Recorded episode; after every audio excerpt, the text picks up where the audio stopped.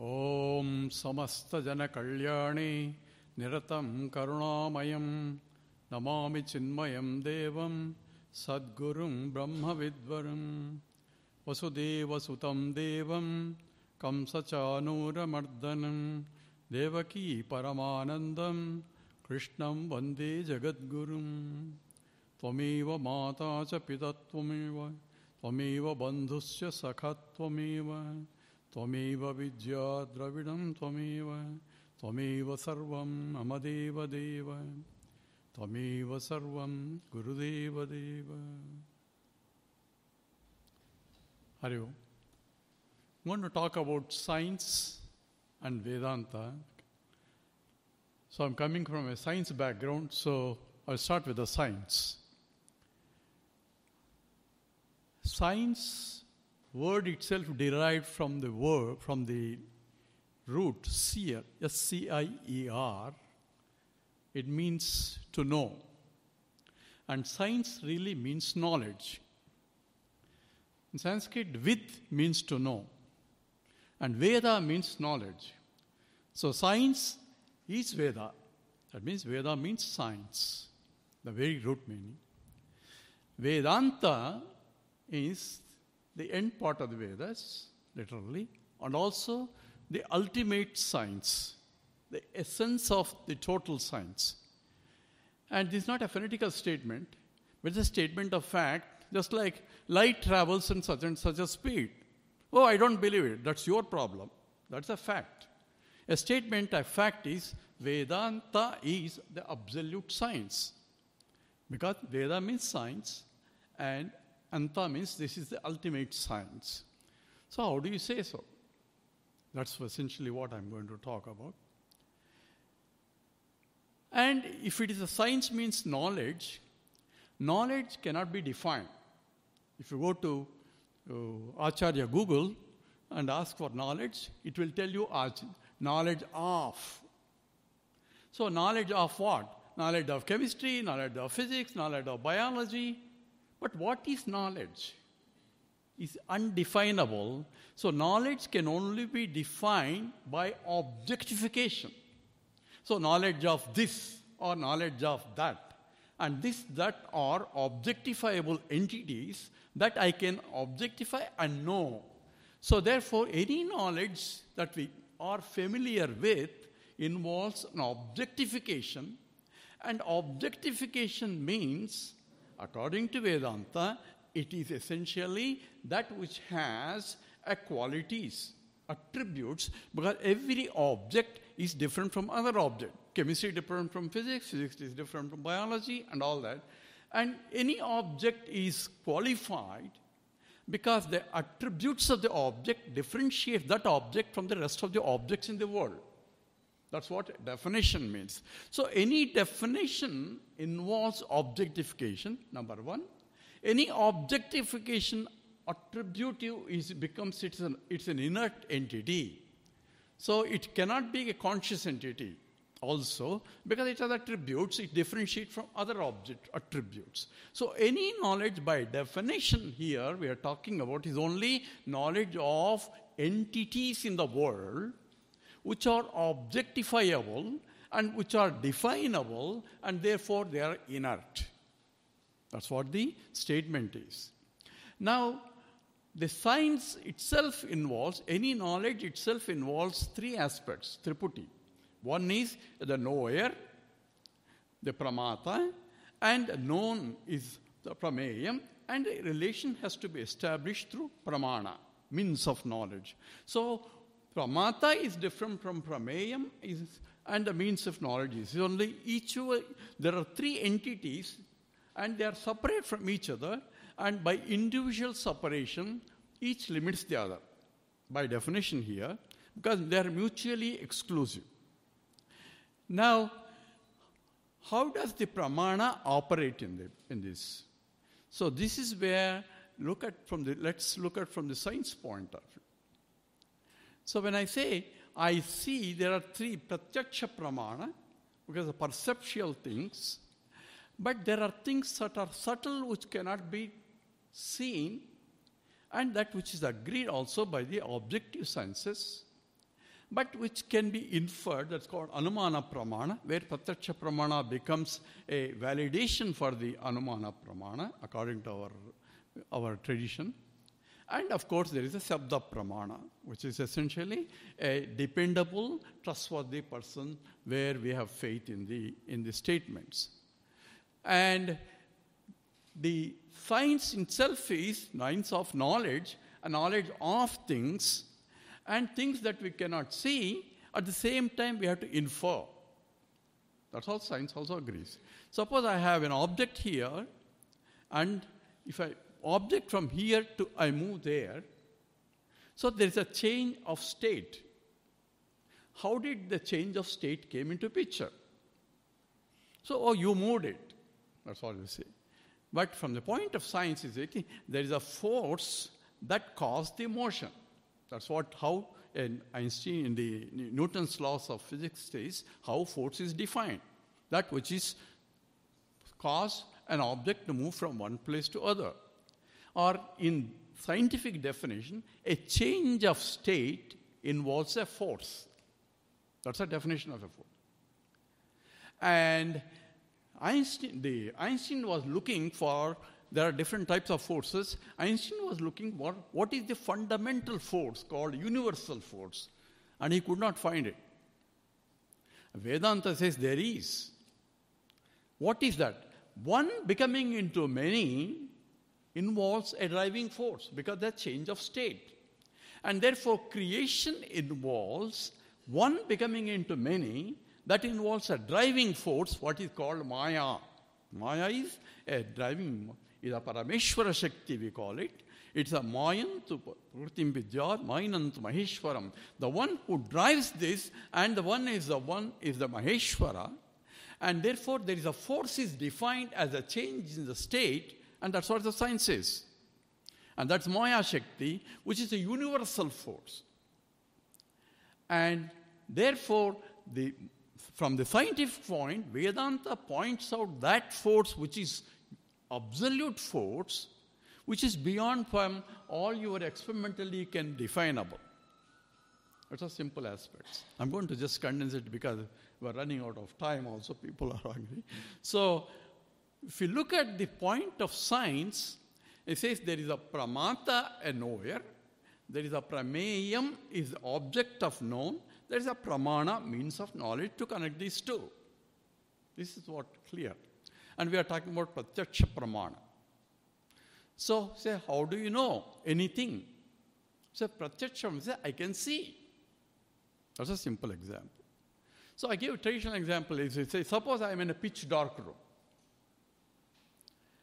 And someone asks me, is there a chair in that room? Says, I don't know. Why? I cannot see. Why I cannot see? It's too dark. I cannot see anything. So chair may be there, chair may not be there. It may be existing or non-existing because there are only two choices. So I can use a, a, a scientific jargon, say the probability of the existence of a chair or the probability of the non-existence of a chair is 50%. Because there are only two choices. Actually, this is discussed in a different way. If you go to Google, ask for uh, cat problem, this is exactly what this problem is. So, the, is there a chair there or not? I do not know. Therefore, it's indeterminate, called anirvachaniyam. I don't know. But when the light is turned on, then the probability of that either chair exists or non existence, which is 50%, shifts to 100%. Because I can see whether chair is there or not, or I cannot see the chair is no, there is no chair, or there is, there is a chair. So now a probabilistic knowledge has become to deterministic knowledge. Right? How? Because I can see. So a pramata came into picture and a pramata is a conscious entity. Conscious entity is able to prove the existence of the unconscious entity, which is the chair, because chair doesn't say I am there. So existence of any inert entity is established by the knowledge of its existence by a conscious entity. Pramata has to be there. So, without the presence of the conscious entity, the existence of any inert entity cannot be established. So, the, the Swamiji was saying, what is the world? Because this existence aspect is has to be there, but the existence has to be established by knowledge of its existence. So, a knowledge existence means knowability has to be there. That means there has to be a conscious entity in order to establish unconscious entity. There, so the swatantatram swatatvam is not there. So anya adhina prakashatvam tajadam. What is that? The any inert entity is that has to be established by the knowledge. So existence of an entity is established by the knowledge of its existence. In fact, this is what the Lakshmidhar Kavi is in the, that's going to be discussed in the, one of the textbooks is the Advaita, the, the textbook is by Lakshmidhar Kavi, discuss this aspect very elaborately. And when we talk about the existence of an object is established, the knowledge of existence, we are bringing obviously a conscious entity, number one. Now let's look at what happens in a pitch dark room. Sir, why you cannot see the chair? Because it's too dark. How do you know it's too dark? I can see. Just now you said you cannot see anything. How can you see darkness? That I can see, that I cannot see. That means I am able to see. Andho anando bhavati. is a blind man knows that he is a blind because he can see that he is blind. That means in what light I can see the darkness also. I don't need to turn the light on to see the darkness. In fact, it will not be there. So I need something else to illumine the darkness also. So I can see darkness also in the, in the pitch dark room. There is one more thing. Somebody asks, Sir, are you there? Yes, I am there. How do you know? What do you mean, how do you know? I am there. So it's too dark. How do you know that you are there? That means my existence need not be, I am aprameyam. I don't need any pramana to know myself. I am there as a self existing and self conscious entity. No pramana has to operate to know myself. Right? Let's look some more little bit of this science now. So I, now instead of chair, I will put my hand there. Okay, you can all see my. So can you all see my hand, right? All see? Yes. Why? Because in the pitch dark room, you cannot see my hand. So, to see my hand, you need a light. Right? Now, I ask you, are you really seeing my hand? This is where the science little bit differs from the, the Purva Mimamsa actually, uh, differs from how knowledge takes place. In the, traditionally, the mind goes along with the senses, grasps the objects. That's the information. But here, what really happens here? Without the light, you cannot see my hand. You need a light to see my hand. But what does the light do? Light, actually, you are not seeing my hand. I'm going to prove you that you're not seeing my hand.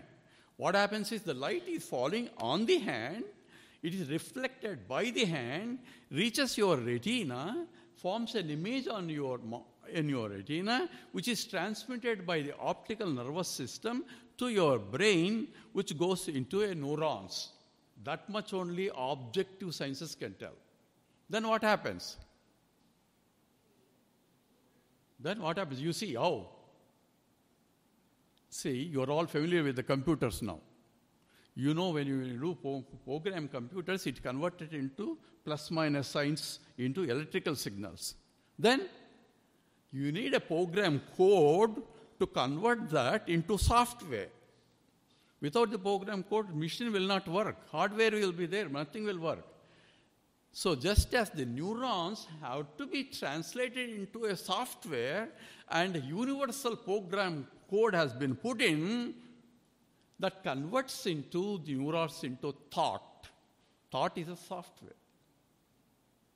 So, therefore, a program code is almost built in into the brain system that converts the objective analysis of neurons into a software called thoughts. And no science can detect what thought is. A scientist may say God is not there, but he can himself cannot prove that the thought is there or how we can establish the presence or absence of thoughts. Now, one more thing. You see my hand, right? So, in order to see my hand, you need a light. Now, I'm going to tell you something else. To recognize the presence of the light where the hand is, you need the hand. Follow now? If I remove my hand, there's a light there where the hand is. You cannot recognize the light. There is a light. You cannot recognize the light without getting reflected by the hand. So, room is lighted. How do you know? A fundamental science fact is you cannot see the light. You can only recognize the presence of the light when it gets reflected. So, when you look at a full moon in the night, the moon is shining. It's not the moon shining, it's only sunlight getting reflected by the moon. Moon does not have luminosity. And if there's no moon, where the moon is, if the, the sunlight that you cannot see the sunlight without moon reflecting. So, number one, I need a light to see this object, but I need an object to recognize the light also. Number two. Now, let's go back to this process in the, at the mental level. In the mental level, I said thought is form. How do we know? So, thought has to be, thought is also inert. Thought has to be illumined by the light of consciousness that I am and it falls on the thought, get reflected by the thought back to the mind for me to recognize the thought. Follow? In other words, for me to be conscious of the presence of the thought, I need to illumine that thought by light of consciousness that I am, and it gets reflected by the consciousness gets reflected, and the reflected is what is called the knowledge of the thought. So, when I'm conscious of the thought, means I'm conscious of the object out there with the attributes that is stored in the form of thought. You follow now? So, what exactly I am seeing, I am seeing only reflected consciousness of the thought, which is only reflection of the attributes of the object outside. Follow the, all the order here. If the attributes of the objects are not properly recognized, maybe I may be color blind, color may be same, but what I see is not what is there, number one. I don't see complete object when you are looking at it because this side of the back side of it is not reflected. So only reflected attributes of the objects only you can see. That's what the science also will say. Only science will stop up to neurons, whereas Vedanta tells you that consciousness that I am has to join the existence of the thought for me to be conscious of the existence of the thought.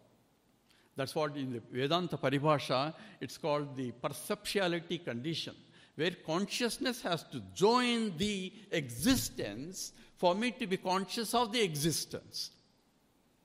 Follow? And that says that how the knowledge of the object takes place in the world.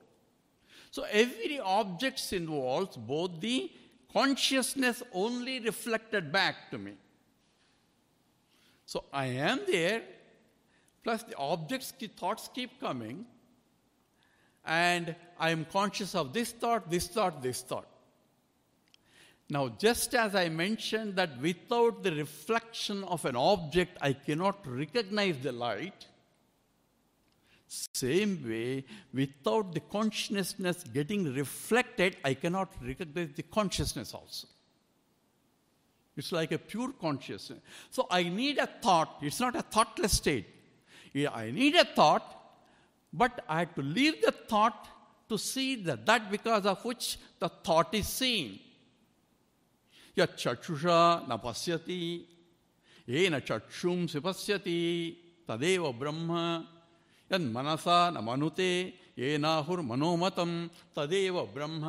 So in the Kena of talks about you are seeing the hand नेति नेति leave the hand I am seeing the hand leave the hand see that because of which the hand is seen यक्षुषा न पश्यति you cannot see the hand you cannot see the light otherwise You cannot see the hand. Neti, remove the hand cognitively. But recognize that because of which the hand is seen. That is light. Tadeva light. So therefore, same way, when the thought rises in my mind, remove the thought cognitively and look at that because of which thought is known. That is consciousness, and it's not that some that I am conscious of this, I am conscious. You are that consciousness.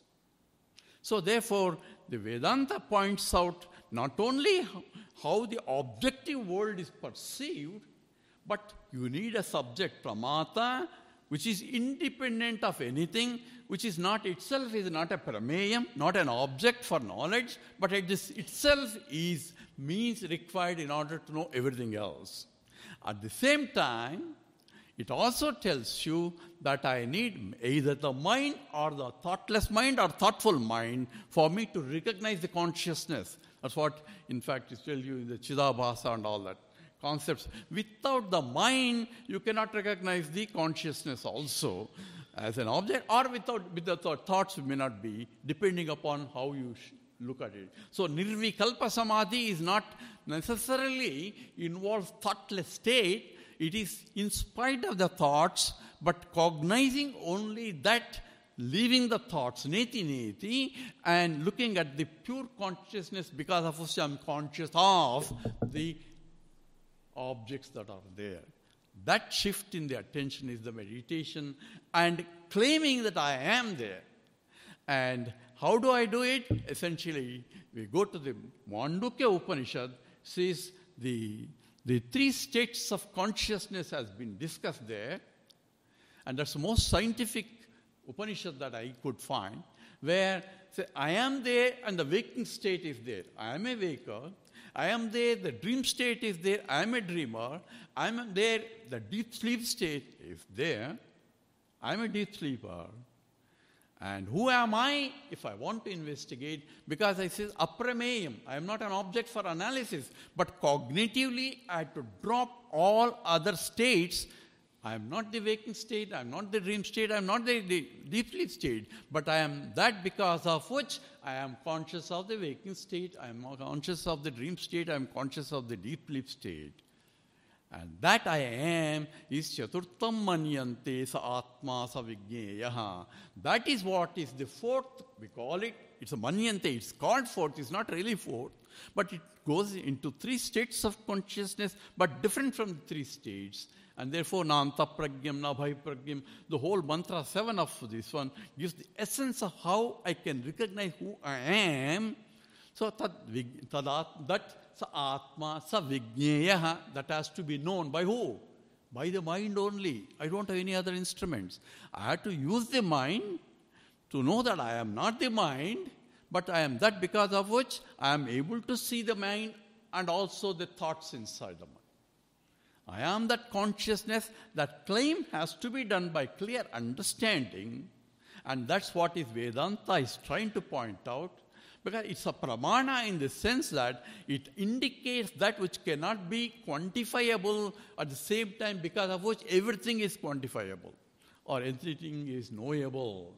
So that pramata has to be there in every knowledge, but that pramata is itself cannot be known by any pramana Even Vedanta, Vedanta is only says it's pointing in the direction, Lakshartham. So it's not a, a direct means it's, not going, to you. this is you. It is pointing for us to do. So you have to leave that everything also and contemplate in the direction to see how what Vedanta is pointing out. And that is why it is a science, number one. It is a Veda. And it's Vedanta because it includes both the subject and the object together, and therefore it is the absolute science, and that's what essentially a true meaning of the Vedanta science also. And science and Vedanta are not really different because an objective scientist only looks objective science is, a, is a real and everything is only subjective and belief system but this is not a belief system. This is a system that has to be understood. Both the subject is involved and the object involved are together included. And in the deep sleep state you have a state where you are beyond the space and time also. Because during deep sleep state there is no concept of time. There's no concept of space. And just for a, a, a brief statement is space is defined as a, a gap between two, simul, two, sequen, two simultaneous observations. If I'm seeing two things simultaneously, the gap between the two is defined as space. Whereas the time is an observation of, this is Einsteinian definition, observation of two sequential events. So event one, event two, so two events occurring, and the gap between the two is called the is the time. But that's what Einstein stopped. Vedanta says it's not just two events, two observations. Observation means involves an observer, which means a conscious entity has to come into picture. Therefore, event one is an experience one and an experience two in the deep sleep state, there are no two experiences. It's only one uniform experience, therefore, no time concept also. But yet, I am there because I slept very well. So, I am there in the waking state, I am there in the deep sleep state, I am there in the deep sleep state, which is beyond space and time, yet I am is a conscious entity and exist entity that has to be recognized using the mind only in the waking state. With that, I stop here because right at right time is 12:30.